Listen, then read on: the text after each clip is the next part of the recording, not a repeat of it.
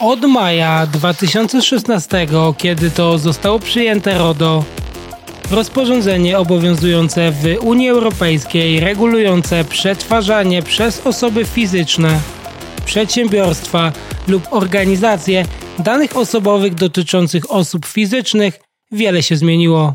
Meta po dziś dzień nie wypuściła w Europie aplikacji Threads ze względu na obawy regulacyjne. I choć zdaniem ekspertów wiele się jeszcze musi zmienić, aby nasze dane w sieci były bezpieczne, a dostęp do nich był ściśle monitorowany, to już teraz wiele firm zza oceanu decyduje się na oferowanie płatnej wersji aplikacji bez żadnych reklam, które, bądźmy szczerzy, opierają się na analizie naszych danych osobowych. Dobrym przykładem może być tutaj YouTube, który za dwadzieścia cztery złote miesięcznie oferuje m.in. oglądanie filmów bez reklam. Pomimo tego, że wielu z nas zapytanych o reklamy twierdzi, że ich nie ogląda, a już na pewno, że ich nie lubi, to stanowią one ogromną część przychodów wielu przedsiębiorstw. W dwa tysiące dwudziestym drugim roku Google zarobił na nich dwieście dwadzieścia cztery miliardy dolarów, co stanowiło prawie osiemdziesiąt procent ich całkowitych przychodów. W tym samym roku Meta, której podstawowa działalność od prawie dwudziestu lat koncentruje się na oferowaniu użytkownikom bezpłatnych portali społecznościowych i sprzedaży reklam firmom, które chcą dotrzeć do tych odbiorców, zarobiła na nich ponad sto trzynaście miliardów dolarów. Europa jest drugim po Ameryce Północnej najbardziej dochodowym regionem dla Meta. Susan Lee, dyrektor finansowa Meta, powiedziała w kwietniu, że przychody z reklam w Unii Europejskiej stanowią dziesięć procent całkowitego dochodu firmy. Ale jak byście zareagowali, gdybym wam powiedział, że firma zarządzana przez Marka Zuckerberga ze względu na regulacje prawne w Unii Europejskiej rozważa wprowadzenie płatnych wersji Facebooka i Instagrama, które nie wyświetlałyby reklam? Czy ty byłabyś taką aplikacją zainteresowana? Myślę, że tak, zwłaszcza, że chodzi tutaj o naszą prywatność. I tak jak wiemy, nie ma nic za darmo i tak jak wcześniej sam wspomniałeś, jeśli coś teoretycznie darmowe jest, to tak naprawdę płacimy za to swoimi własnymi danymi. Więc jeśli byłaby opcja płatnej subskrypcji, to myślę, że bym z niej skorzystała. W mojej opinii pomysł ten może być ciekawy, gdyż w internecie funkcjonuje jedno proste prawo. Jeśli firma oferuje swoje usługi za darmo, to bardzo często to my, a konkretnie nasze dane, jesteśmy jej produktem. Jeśli więc za rozsądną cenę moje dane miałyby być wykorzystywane w mniejszym stopniu, to chętnie bym z takowej alternatywy skorzystał. No a jeśli chodzi o cenę, to masz jakieś informacje, ile to w ogóle mogłoby kosztować? Odnośnie ceny ani kiedy takie aplikacje miałyby być dostępne, nie mam dobrych, a w zasadzie to żadnych wiadomości, ponieważ według osób zaznajomionych z całą tą sprawą nie jest jasne, ile będą kosztować płatne wersje aplikacji, ani kiedy firma planuje je wypuścić. Jasne jest natomiast, że Meta będzie dalej oferować bezpłatne wersje Facebooka i Instagrama z reklamami na terenie Unii Europejskiej. Myślę, że dużo osób pomimo prywatności, o której wcześniej mówiliśmy, i tak będzie korzystać właśnie z tej darmowej wersji Facebooka i Instagrama, no bo umówmy się, są już do tego po prostu przyzwyczajeni. I myślę, że te reklamy, chociaż gdzieś im się tam pojawiają, to już nawet nie zwracają na nie aż tak bardzo uwagi. No i na pewno jest to dobra informacja dla przedsiębiorców oraz młodych firm, dla których reklama to często jedyne źródło, z którego ich potencjalni klienci mogą się dowiedzieć o ich istnieniu oraz o tym, jakie produkty oferują. Natomiast wydaje mi się, że nie jest o tyle ważne, czy jednostki będą z takiej aplikacji skorzystać, ale być może w przyszłości pojawią się plany rodzinne i nawet jeżeli chociażby jedna osoba w rodzinie będzie świadoma zagrożenia, to za rozsądną cenę cała rodzina będzie mogła przeglądać Instagrama oraz Facebooka prywatniej. No dokładnie i tutaj znowu z perspektywy użytkownika korzystanie z takiego planu jest jak najbardziej na plus. ale z perspektywy przedsiębiorcy, który właśnie wyświetla swoje reklamy na Facebooku, no to jest już trochę no, minus dla niego zdecydowany. Ale wiesz w ogóle, jakby to miało działać? No nie jestem do końca pewna. Możesz mi to przybliżyć? Osoby, które zdecydowały się na wykupienie płatnej subskrypcji na Facebooku i Instagramie, nie widziałyby w ich aplikacjach żadnych reklam. Krok ten może pomóc Meta odeprzeć obawy dotyczące prywatności ze strony Unii Europejskiej, dając użytkownikom alternatywę dla usług firmy opartych na reklamach, które, jak już wcześniej wspomniałem, opierają się na analizie naszych danych osobowych. Czyli jeśli dobrze rozumiem, miałoby to działać tak jak subskrypcja na YouTubie? Poniekąd, gdyż decydując się na zakup subskrypcji YouTube Premium, dostajesz w pakiecie również różne inne usługi poza oglądaniem filmów bez reklam. Między innymi możesz słuchać muzyki na YouTube Music, a filmy odtwarzane w tle nie są pauzowane. A w zasadzie jak myślisz, dlaczego akurat teraz dopiero decydują się na wprowadzenie płatnej subskrypcji? Celem sprostowania chciałem powiedzieć tylko, że oni nic na razie nie wprowadzają, na razie dopiero rozważają wprowadzenie takowego produktu. A dlaczego? Ano dlatego, że według niektórych pracowników Meta umożliwienie użytkownikom rezygnacji z usług opartej na reklamach przy jednoczesnym dostępie do płatnej wersji Facebooka lub Instagrama mogłoby rozwiać obawy niektórych europejskich organów regulacyjnych. Tak więc nawet jeśli niewiele osób wybierze wersję płatną, udostępnienie takiej opcji mogłoby służyć interesom Meta w regionie. No tak, zwłaszcza biorąc pod uwagę to, że regulacje w Unii Europejskiej zdają się być zdecydowanie bardziej restrykcyjne niż na przykład właśnie w Stanach Zjednoczonych. Jest to kolejny punkt, który chciałem poruszyć, gdyż według trzech osób zaznajomionych z planami firmy wprowadzenie takowych aplikacji przez Metę jest odpowiedzią na kontrolę regulacyjną oraz sygnałem właśnie, że ludzie postrzegają technologię w Stanach Zjednoczonych i Europie zupełnie inaczej ze względu na obowiązujące rozporządzenia oraz prowadzoną politykę. Biorąc pod uwagę, że w Stanach Zjednoczonych działa jednak F T C, które stara się walczyć właśnie z takimi wzorcami, jednak w Unii Europejskiej te mm, zasady są już jakby lepiej opisane i te firmy wiedzą, jak mają się poruszać, powiedzmy, w tym temacie. A w Stanach Zjednoczonych istnieje jeszcze jakaś dowolność. To znaczy i tak, i nie. Myślę, że większość Europejczyków chciałaby funkcjonalności, które są oferowane w Stanach Zjednoczonych, ale nasze prawa są dużo bardziej przestrzegane w Unii Europejskiej. Co przez to rozumiem? Ano na przykład to, że w Unii Europejskiej nasz wizerunek jest chroniony. W Stanach Zjednoczonych nie. Dlatego właśnie za oceanem tak często dochodzi do kradzieży tożsamości. Ale na tym nie koniec, bo nasze dane, jeśli dostałyby się na serwery w Stanach Zjednoczonych, podlegają zupełnie innym regulacjom i więcej podmiotów może mieć do nich dostęp niż na przykład w Unii Europejskiej. A jeśli podpisujemy umowę z firmą świadczącą swoje usługi za oceanem, ale w cały ten proces wplątane będą dane Europejczyków, to firma z U S A zobowiązana jest do przechowywania tych danych na serwerach europejskich. Kiedyś tak nie było. Kiedyś, logując się na Facebooka, twoje dane były bezpośrednio wysyłane na serwery w Stanach Zjednoczonych i Facebook mógł je trzymać tak długo, jak chciał, mógł z nimi robić to, co chciał. W razie jakichkolwiek roszczeń z twojej strony były one rozpatrywane pod względem prawa amerykańskiego.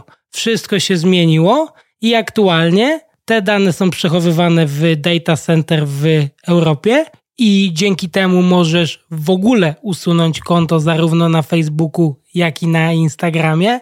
A w razie jakichkolwiek roszczeń cały proces jest uproszczony i łatwiej jest dochodzić swoich praw.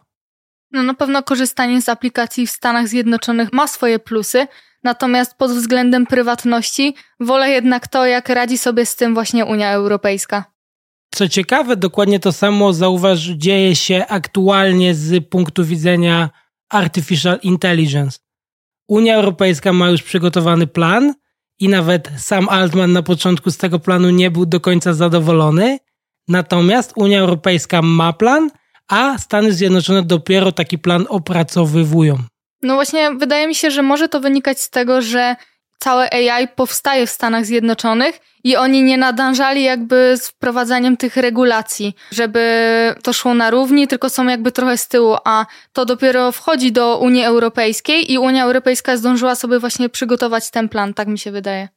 Na pewno łatwiej o takie rozporządzenia w Unii Europejskiej, gdyż aktualnie na rynku europejskim nie ma żadnego liczącego się na arenie międzynarodowej gracza, który ma tworzyć sztuczną inteligencję od podstaw, a umówmy się, gdyby Microsoft czy OpenAI miał tworzyć taką technologię od zera w uregulowanym środowisku, byłoby mu bardzo ciężko i cały proces mógłby się okazać nieopłacalny.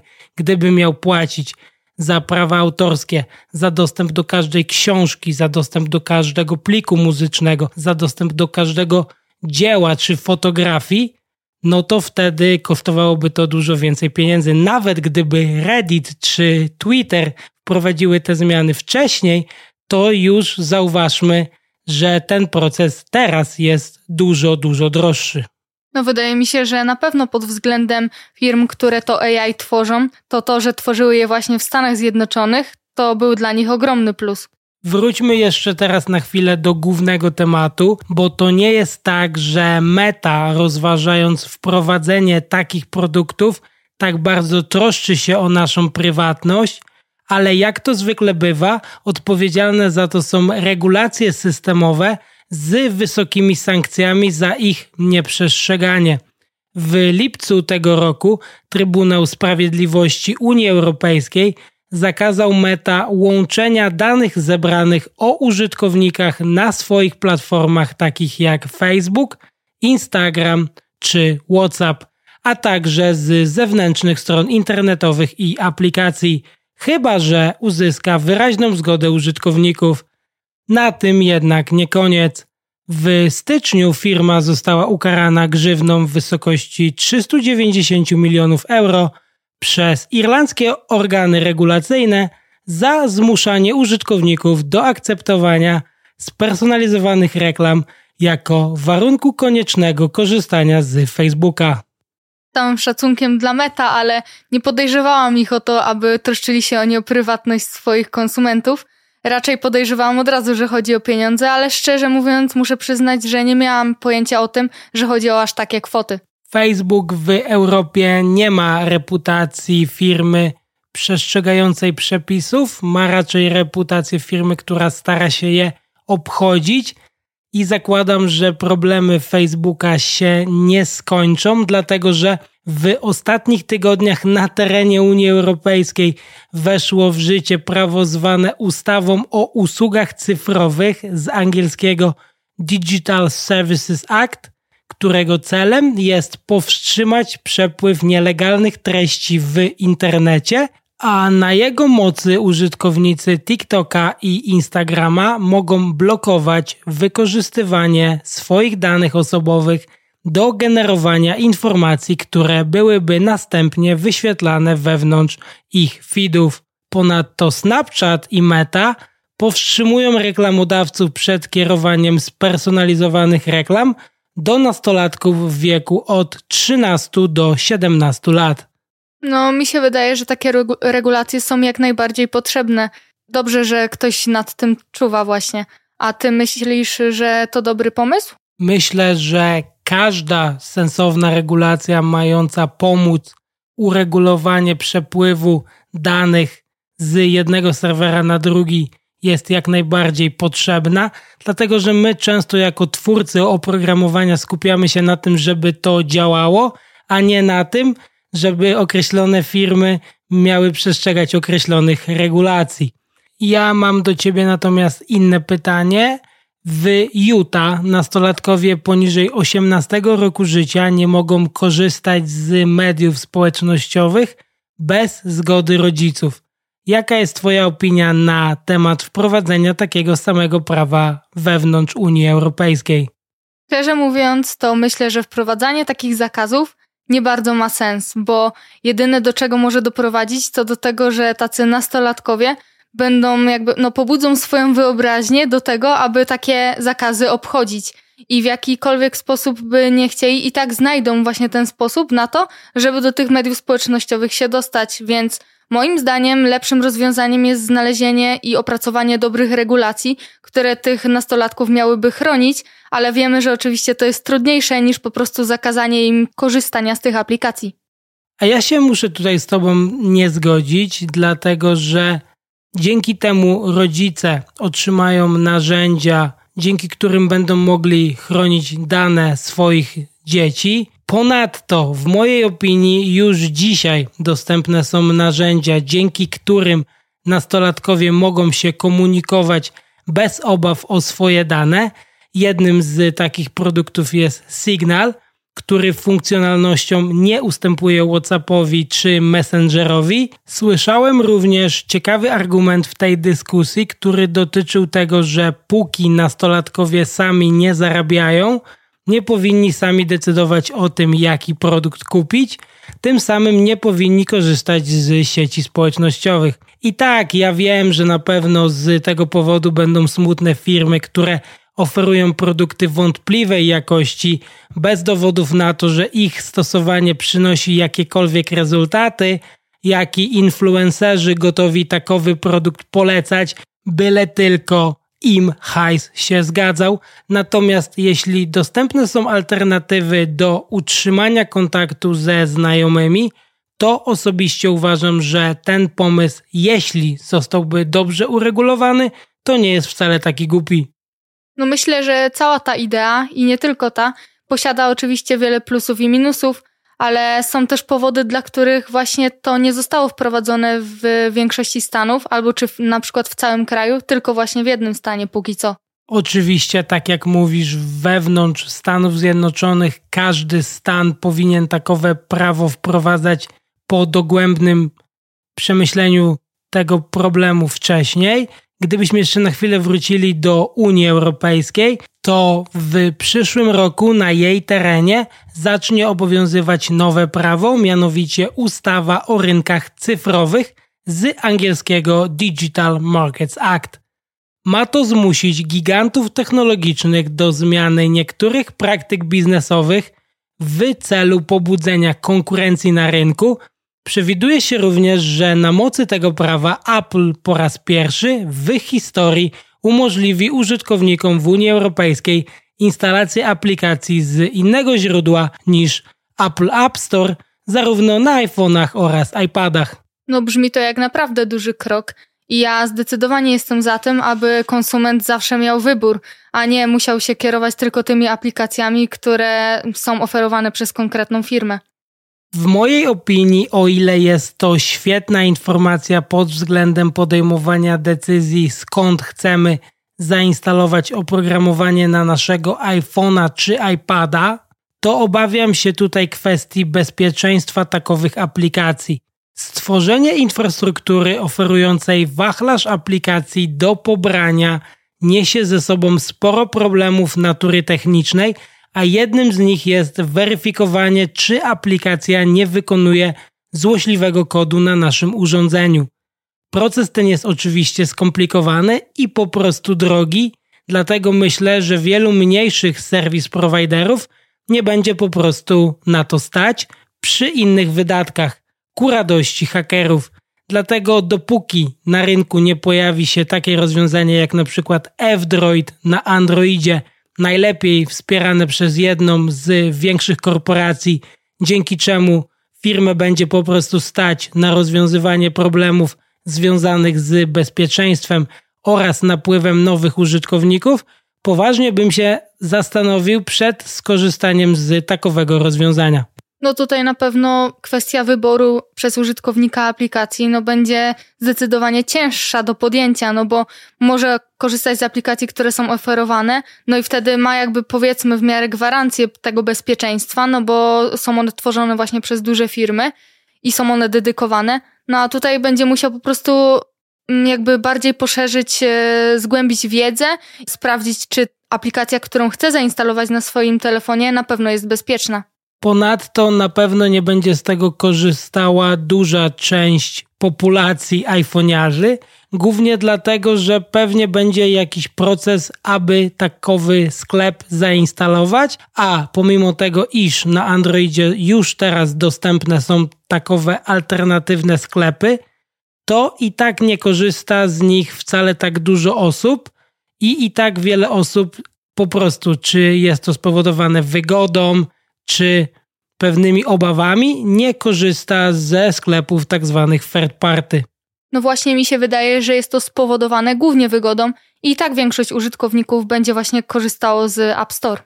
Tak, ale nie można w tej dyskusji zapominać o ludziach, którzy sobie bardzo wysoko cenią swoją prywatność i przez to starają się całe swoje życie nie korzystać z usług ogromnych korporacji, oraz o deweloperach niszowych aplikacji, którzy nie chcą korzystać z infrastruktury Apple lub po prostu jest ich nie stać na opłaty, które wymaga od nich Apple. Jak więc widzimy, przed Metą jeszcze wiele wyzwań, aby ich produkty mogły funkcjonować w Unii Europejskiej. Firma próbuje odmłodzić swoją działalność po tym, jak globalne wahania gospodarcze zahamowały wzrost sprzedaży reklam. Sytuacji nie poprawia fakt, że wizja dyrektora generalnego firmy Marka Zuckerberga odnośnie metaversu ciągle jest w powijakach, a metavers dla wielu dziennikarzy pozostaje raczej obiektem żartów niż profesjonalnym rozwiązaniem. Dlatego więc kierownictwo koncentruje się na opracowywaniu technologii z wykorzystaniem sztucznej inteligencji i włączaniu ich do coraz to większej liczby produktów Meta. Moim zdaniem jest to dobry pomysł, jeśli oczywiście nie zostaną zmuszeni przez regulacje prawne do przywrócenia na swoich platformach domyślnie chronologicznego feedu zamiast aktualnie oferowanego, wspieranego już teraz przez sztuczną inteligencję. A teraz zapraszamy na przerwę. Jeżeli interesuje Was krótki content technologiczny, to koniecznie wpadnijcie na nasze konto Technożercy na Instagramie, Xie oraz TikToku.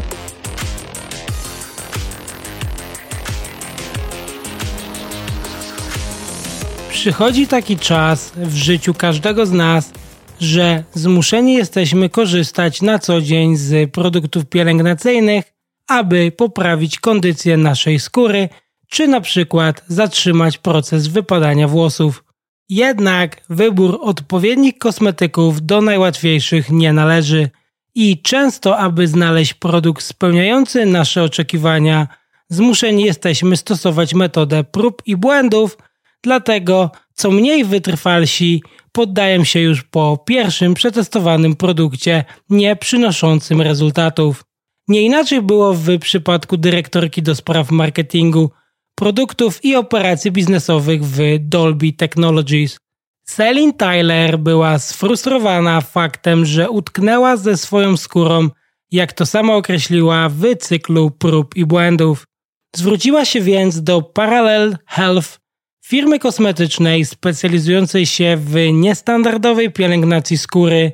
Tyler dołączyła do badań nad produktem już w dwa tysiące dwudziestym pierwszym roku i od tego czasu przetestowała produkty dostosowane do jej mikrobiomu. Na pytanie, czy jest zadowolona, odpowiedziała: to jak jazda Teslą. Wkroczyłeś w przyszłość i wszystko inne wydaje się przestarzałe. Nic więc w tym dziwnego, że kategoria produktów beauty wykorzystujących sztuczną inteligencję w celu dopasowania produktu do naszych indywidualnych potrzeb szybko się rozwija. Dzięki firmom takim jak Parallel Health i Mutual oraz innowacjom wprowadzonym przez dużych graczy takich jak L'Oreal i Neutrogena, konsumenci będą mogli wkrótce zamienić przeglądanie produktów w Sephorze na rutynę specjalnie zaprojektowaną do swoich potrzeb, podczas której inteligentne rozwiązania skanują skład chemiczny ciała klientów i rekomendują produkty za pomocą algorytmów, a to wszystko bez wychodzenia z domu. Choć rynek wciąż musi się rozwinąć, a firmom zajmującym się kosmetykami na zamówienie zajmie trochę czasu na zebranie wystarczającej ilości danych, aby oferować produkty dla wszystkich rodzajów skóry. To coraz więcej osób w Dolinie Krzemowej z radością zaprasza sztuczną inteligencję do swojej codziennej rutyny. A jakie są Twoje doświadczenia z wyborem produktów do codziennej pielęgnacji? No, w moim przypadku nie było inaczej, to znaczy szukałam tych produktów na zasadzie prób i błędów właśnie i po trzech latach powiedzmy można w końcu powiedzieć, że takowe produkty udało mi się znaleźć, no ale była to ciężka i mozolna praca. Myślisz więc, że gdyby na rynku polskim były takowe produkty, to ułatwiłyby Ci one cały ten proces i do tych produktów mogłabyś dotrzeć szybciej? Czy jednak powstrzymałaby Cię bariera cenowa, o której za chwilę powiem? Znaczy, no w moim przypadku to i tak myślę, że nie zajęło to wcale tak dużo, bo wiele osób boryka się z takimi problemami już powiedzmy od wieku nastoletniego i na przykład do, do wieku dwudziestu trzydziestu lat nawet nie mogą się z tym uporać, więc myślę, że oni by byli w stanie zainwestować właśnie w takie rozwiązanie, no bo umówmy się, to wiele właśnie ułatwia. Ja nawet gdy poszłam do dermatolog, to nawet ona nie była w stanie mi powiedzieć, jakie produkty będą mi tak naprawdę służyć. Dopiero przy spotkaniu z drugim dermatologiem dowiedziałam się o innych produktach i te faktycznie dobrze zadziałały na moją skórę, więc jakakolwiek właśnie konsultacja tutaj, a w, tu w przypadku sztucznej inteligencji, myślę, że no, to na pewno by ułatwiło życie wielu ludziom. Przejdźmy zatem do samych firm oraz oferowanych przez nie produktów. Mutual, firma z Nowej Zelandii założona w maju dwa tysiące dwudziestego drugiego roku, zajmująca się inteligentną pielęgnacją, koncentruje się tylko na jednym produkcie – kremie pielęgnacyjnym, który kosztuje około sto dwadzieścia pięć dolarów. Aby otrzymać taki krem, musimy najpierw wypełnić quiz dostępny na ich stronie internetowej, który pomoże firmie dobrać spersonalizowany produkt do potrzeb Waszej skóry. Jednym z klientów Mutual jest Jamie Cartland, współzałożyciel firmy biotechnologicznej Crosser, który po sześciu miesiącach użytkowania produktu powiedział: byłem mile zaskoczony poziomem nawilżenia mojej skóry i tym, jak zdrowiej wygląda. Myślę, że wiele osób nie zdaje sobie sprawy z tego, że z jakimi problemami by się nie borykali w związku ze swoją skórą, to nawilżenie zawsze jest podstawą. Tutaj jest często powielany mit właśnie, że jeśli ktoś ma dużo niedoskonałości, to powinien swoją skórę przesuszać, no a w rzeczywistości wtedy jeszcze bardziej rozsiewa te niedoskonałości po swojej skórze i tutaj właśnie też kluczowe jest nawilżenie. Ale z tego co wiem, Mutual to nie jedyna firma, która oferuje spersonalizowaną pielęgnację skóry dopasowaną do indywidualnych potrzeb. Dokładnie. Parallel Health, który przy doborze swoich produktów skupia się na mikrobiomie klienta, który pobiera wymazy z różnych obszarów twarzy, a następnie wysyła te próbki do firmy. Cały ten proces kosztuje od stu dziewięćdziesięciu pięciu do dwustu dziewięćdziesięciu pięciu dolarów, a za same produkty firmy musimy zapłacić od pięćdziesięciu pięciu do stu sześćdziesięciu pięciu dolarów. Wydaje mi się, że to świetny pomysł, no bo każdy z nas ma inne potrzeby, skóra każdego z nas jest inna i dzisiaj pomimo szerokiej oferty i dostępności kosmetyków ciężko jest znaleźć ten, który naszej skórze pomoże, a nie zaszkodzi. Niektórzy borykają się z niedoskonałościami, inni z przebarwieniami, a jeszcze inni z suchą skórą i w tym przypadku jest niemożliwe, aby jeden produkt był odpowiedni dla wszystkich typów cery. Jeśli technologia ma nam w tym pomóc, to myślę, że głupio by było z tego nie skorzystać. Jedyny minus, jaki teraz widzę, to tylko taki, że Parallel Health oferuje teraz preorder i można się zapisać jedynie na listę oczekujących. A wiesz może, czy produkt jest już dostępny poza Stanami Zjednoczonymi? Nie, na tą chwilę niestety nie jest dostępny szerzej. Rozumiem, ale nie ma się czego obawiać, gdyż wszystko wskazuje na to, że w najbliższym czasie klienci mogą się spodziewać jeszcze większej ilości personalizacji swoich produktów.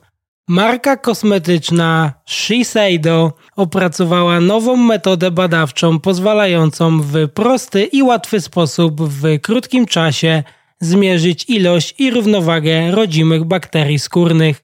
Neutrogena pracuje zaś nad drukowanym w trzy D suplementem do pielęgnacji skóry o nazwie Nourished X Neutrogena Skin trzysta sześćdziesiąt SkinStacks, hmm, ciekawa nazwa, który według firmy ma zadebiutować jeszcze w tym roku. Tak, widziałam recenzję właśnie tych SkinStacks. Wyglądają one tak, że drukarka trzy D właśnie drukuje przysmak, można tak powiedzieć, bo oni to określają jako żelkę. Jest ona siedmiowarstwowa i teraz warstwa, grubość każdej z warstwy zależy od twoich indywidualnych potrzeb. Na początku skanujesz swoją twarz i na podstawie tego skanu właśnie są weryfikowane te wszystkie wiadomości, jakich składników będziesz potrzebować. Dodatkowo musisz też powiedzieć na przykład, gdzie mieszkasz, żeby oni mogli zobaczyć na przykład, jakie jest nasłonecznienie w danym miejscu, gdzie ty mieszkasz, właśnie po kodzie po- pocztowym, to stwierdzają, jakie są warunki pogodowe ogólnie i według tego właśnie stwierdzają, że na przykład potrzebujesz tyle witaminy C, tyle tego, tyle tego, no i wtedy są customizowane i specjalnie dla ciebie drukowane te żelki właśnie, które mają ci pomagać, aby dbać o swoją codzienną pielęgnację. Czyli jeśli dobrze zrozumiałem, to produkt jest przeznaczony do spożycia? Tak, dokładnie. Wiem, że swego czasu w Polsce też królowały żelki o kształcie misiów, takie pomarańczowe, one były na włosy dedykowane właśnie. Nie wiem dokładnie, jak miały tam składniki, bo nie używałam, ale wiem, że w internecie właśnie też pełno było o nich wzmianek. I tutaj mamy coś podobnego, tylko że ma to działać jakby na całą naszą skórę i ogólnie na nas całych, na nasze zdrowie. Są to takie jakby wi- witaminy w postaci żelek, tylko bardziej po prostu dedykowane. Brzmi to jak dobry produkt, który może być odnawiany, czyli że będziesz mógł sobie zamówić subskrypcję, aby takowe żelki przychodziły ci pod próg twojego domu. I dodatkowo, z tego co widziałam na niektórych recenzjach, można też wybrać smak tych żelek, więc to nie jest tak, że te kolory odpowiadają jak, jakiemuś danemu smakowi, że im więcej będziesz miał jakiegoś składnika, to tak on będzie smakował, tylko po prostu możesz sobie sam wybrać ten smak. I podobno są sugar free. Przechodząc dalej, The Hair Lab by Strands, wprowadzone na rynek w dwa tysiące dwudziestym drugim roku przez firmę Strands, zajmującą się pielęgnacją włosów. Firma ta prosi klientów o rozwiązanie quizu lub sprawdzenie włosów przez skaner znajdujący się w sklepach sieci Walmart. Skaner analizuje strukturę włosów, grube lub cienkie, i rodzaj skóry głowy, tłusta lub sucha. Następnie łączy te informacje z czynnikami środowiskowymi, takimi jak wskaźnik U V oraz wilgotność, specyficzne dla twojego kodu pocztowego. Cena szamponu oraz odżywki to dziewięć dolarów za sztukę, a dodatki do szamponu polecane przez firmę po rozwiązaniu quizu lub sprawdzeniu włosów przez skaner to koszt trzy dolarów za sztukę. Jeśli chodzi o pielęgnację włosów, to tutaj ta innowacja wcale dla mnie nie jest taka innowacyjna, powiedzmy, no bo wydaje mi się, że dużo trudniej jest dobrać produkty do dbania o właśnie cerę, o skórę, niż o, do dbania o włosy, bo jeśli chodzi o włosy, to wystarczy, że ogarniesz swoją równowagę pH w skrócie, wypełnisz quiz, który ci powie, czy masz włosy średnio, wysoko czy niskoporowate, i na tej podstawie możesz szukać produktów nawet właśnie w zwyczajnych drogeriach, które będą odpowiadać twoim potrzebom. I tutaj mi się wydaje, że ta innowacja właśnie nie jest aż tak potrzebna. W takim razie wiem na pewno, że nie poświęcam wystarczająco dużo uwagi kondycji swoich włosów. Część z was na pewno zainteresuje fakt, że personalizowane produkty pojawiają się również w makijażu. Decipher wykorzystuje skanowanie odcienia skóry oraz algorytm sztucznej inteligencji, aby dopasować niestandardowy kolor do podkładu My Custom w cenie czterdzieści osiem dolarów. No i tutaj myślę, że dla pań to jest, nie tylko dla pań, ale że jest to właśnie dobra wiadomość, bo często mamy problem z, ze znalezieniem odpowiedniego odcienia podkładu. Ja już nie mówiąc tutaj właśnie o zakupach przez internet, no bo kiedy idziemy na przykład do takiej drogerii, to często znajdują się tam testery, chociaż umówmy się, ta ich ilość też jest zwykle ograniczona i są one w opłakanym stanie niestety. No ale możemy jakoś to w miarę dopasować, a przez internet jest nam po prostu ciężko. No i tutaj, gdy zrobimy sobie skan, możemy dostać dodatkowo, na przykład możemy zamówić dwie próbki, które są zbliżone do naszej cery, no i wtedy, gdy one przyjdą, zobaczyć sobie, która najlepiej nam odpowiada i wtedy zamówić pełnowartościowy, pełnowymiarowy produkt. I czytając opinię na stronie, można zauważyć, że wiele klientek jest zadowolonych, plus ten produkt akurat można zamówić do Polski. Kto słuchał poprzednich odcinków, ten wie, że mój francuski jest beznadziejny i teraz znowu muszę go zaprezentować. Rouge Sur Mesure firmy Y S L Beauty to domowe urządzenie w cenie trzysta pięćdziesiąt dolarów, które może mieszać szminkę na zamówienie, dopasowując ją do dowolnego odcienia wybranego przez użytkowników w dołączonej aplikacji. I tutaj szczerze mówiąc nie do końca rozumiem fascynację, pewnie trzeba być niezłym szminkowym freakiem, żeby właśnie takie urządzenie zakupić, no bo sama cena urządzenia jest wysoka, plus trzeba dokupić do niego przynajmniej trzy kartridże, z czego zestaw trzech kosztuje około osiemdziesiąt dziewięć dolarów, z tego co widziałam. No i ogólnie opinie o produkcie są średnie, z tego co właśnie czytałam na stronie. Aplikacja powinna oferować taką funkcjonalność, że gdy zeskanujemy kolory jakiegoś przedmiotu, to powinien nam dać odpowiednik właśnie w postaci szminki, ale kolory niestety zazwyczaj się ze sobą nie zgadzają lub nie może znaleźć idealnego dopasowania koloru właśnie w postaci szminki. No i jaki plus zauważyli klienci, to właśnie taki, że faktycznie formuła samej szminki jest bardzo fajna i bardzo przyjazna i długo się utrzymuje. Dajcie znać, czy mamy wśród naszych słuchaczy szminkowych freaków, a teraz lecimy dalej. Jeszcze w tym roku L'Oreal ma wypuścić Brow Magic, narzędzie, które wykorzystuje rozszerzoną rzeczywistość do przedstawiania zaleceń dotyczących kształtu brwi, który następnie możemy nałożyć za pomocą ręcznego elektronicznego aplikatora do makijażu. I tutaj też właśnie widziałam wideo, jak wygląda aplikacja takiej brwi, powiedzmy. No i powiem szczerze, że to, to jest fajna opcja, bo ciężko jest narysować dwie identyczne brwi, a tutaj w zasadzie mamy je zaprogramowane, można tak powiedzieć. No i dodatkowo aplikacja przedstawia nam wcześniej, jak będą one na naszej twarzy wyglądać. Możemy wybrać sobie ciemniejsze, jaśniejsze albo bardziej geometryczne i ta właśnie dowolność tutaj jest bardzo fajna. Przejdźmy teraz do branży zapachowej.